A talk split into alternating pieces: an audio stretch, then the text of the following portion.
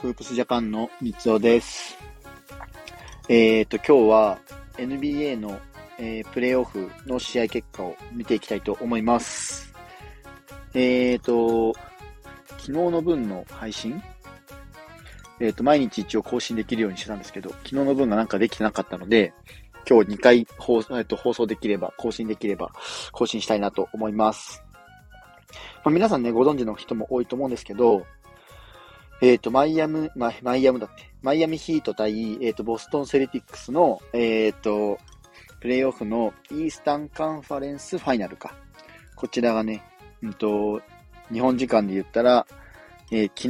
5月30日火曜日に行われて第7戦だったんですよ。なので本当に勝った方がもう完全にファイナルに進めるっていう、もう大一番。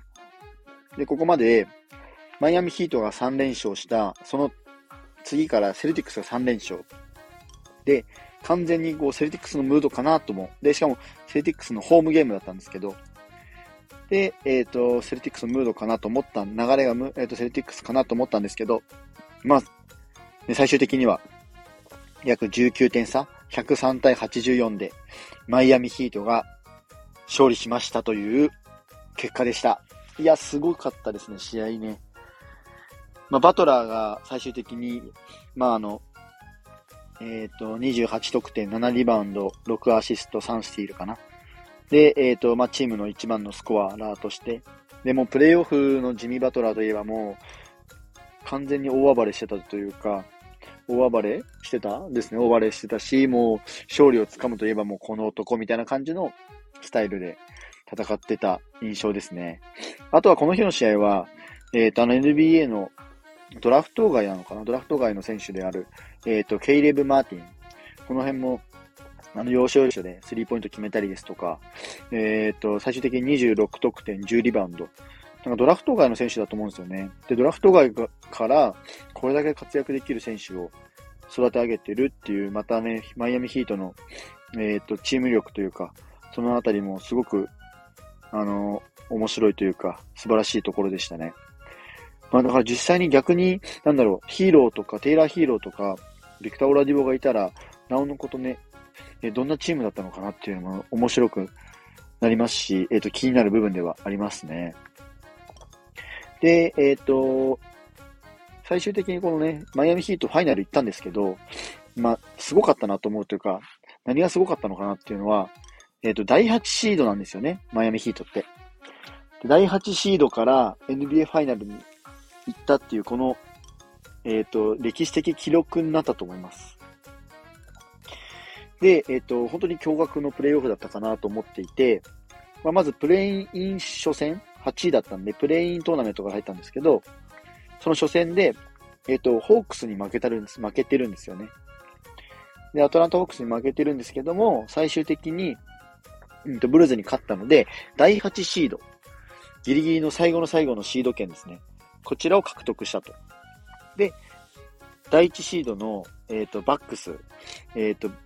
なんだっけ、ミルウォーキーバックスね、バックスに、えっ、ー、と、勝利をしているんですよ。で、これが、うんと、4勝1敗。えっ、と、1回目ヒート勝って2回目負けて、で、そこから3連勝で行きましたと。で、次が、え第5シードのニックス。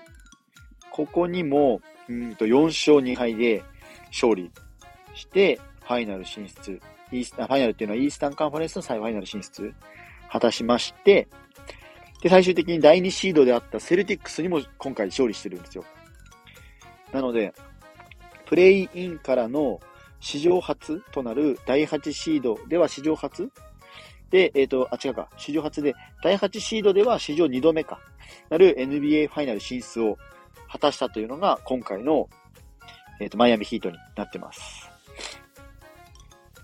で、うんと、やっぱこのね、マイアミヒートのプレイオフでの輝かしい活躍というか、めちゃくちゃ伸びてたなっていうのはやっぱ皆さんも知ってるかと思いますけど、ジミー・バトラー。で、まあ、またこのね、ジミー・バトラーがプレイオフに入ってから、めちゃくちゃこう評価というか、チームを勝利に導いてる部分がまたあって、で、えっ、ー、と、ヒートに入った後のジミー・バトラーの成績なんですけど、これまあプレイオフに限りますが、えっと、レブロン・ジェームズがいたマイアミヒート時代以来初となる NBA ファイナルの進出になってます。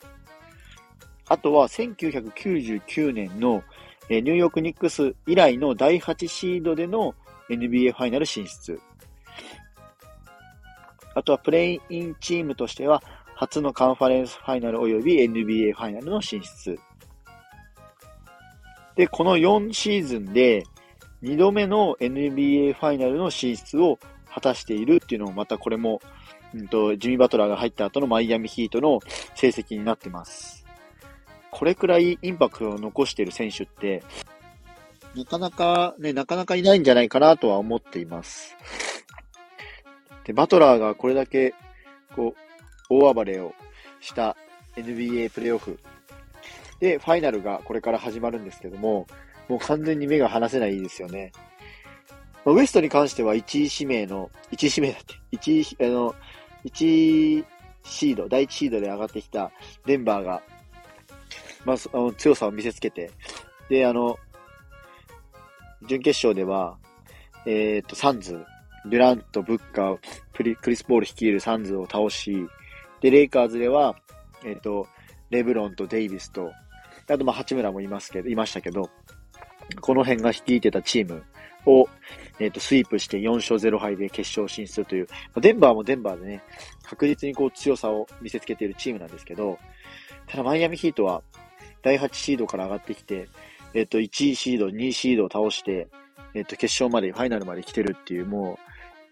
う、勢いに乗ってる、波に乗ってるチームかなと思いますので、ぜひね、この辺、NBA ファイナル、まあ B リーグのファイナル終わってしまったんで、次は NBA ってことで、チェックしてもらえると楽しいのかなと、面白いかなと思います。えっと、日本時間だと、うんと、6月2日の金曜日に、えっと、ありますんで、朝9時半かな、ティップオフでありますんで、えー、ぜひチェックしてもらえると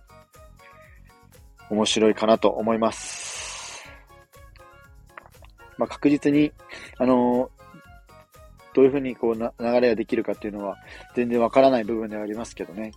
全然マイアミが、えっ、ー、と、ニックスを、ニックスじゃねえや、デンバーを倒す可能性も十分にはあり得ますので、この辺は7試合ありますので、ぜひチェックしてもらえると、バスケファンからするとすごく嬉しいです。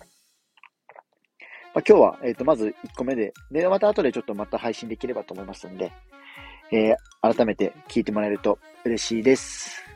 えー、フープスジャパンでは NBA や B リーグ、大学バスケなどバスケットボールに関する情報を日々配信しております。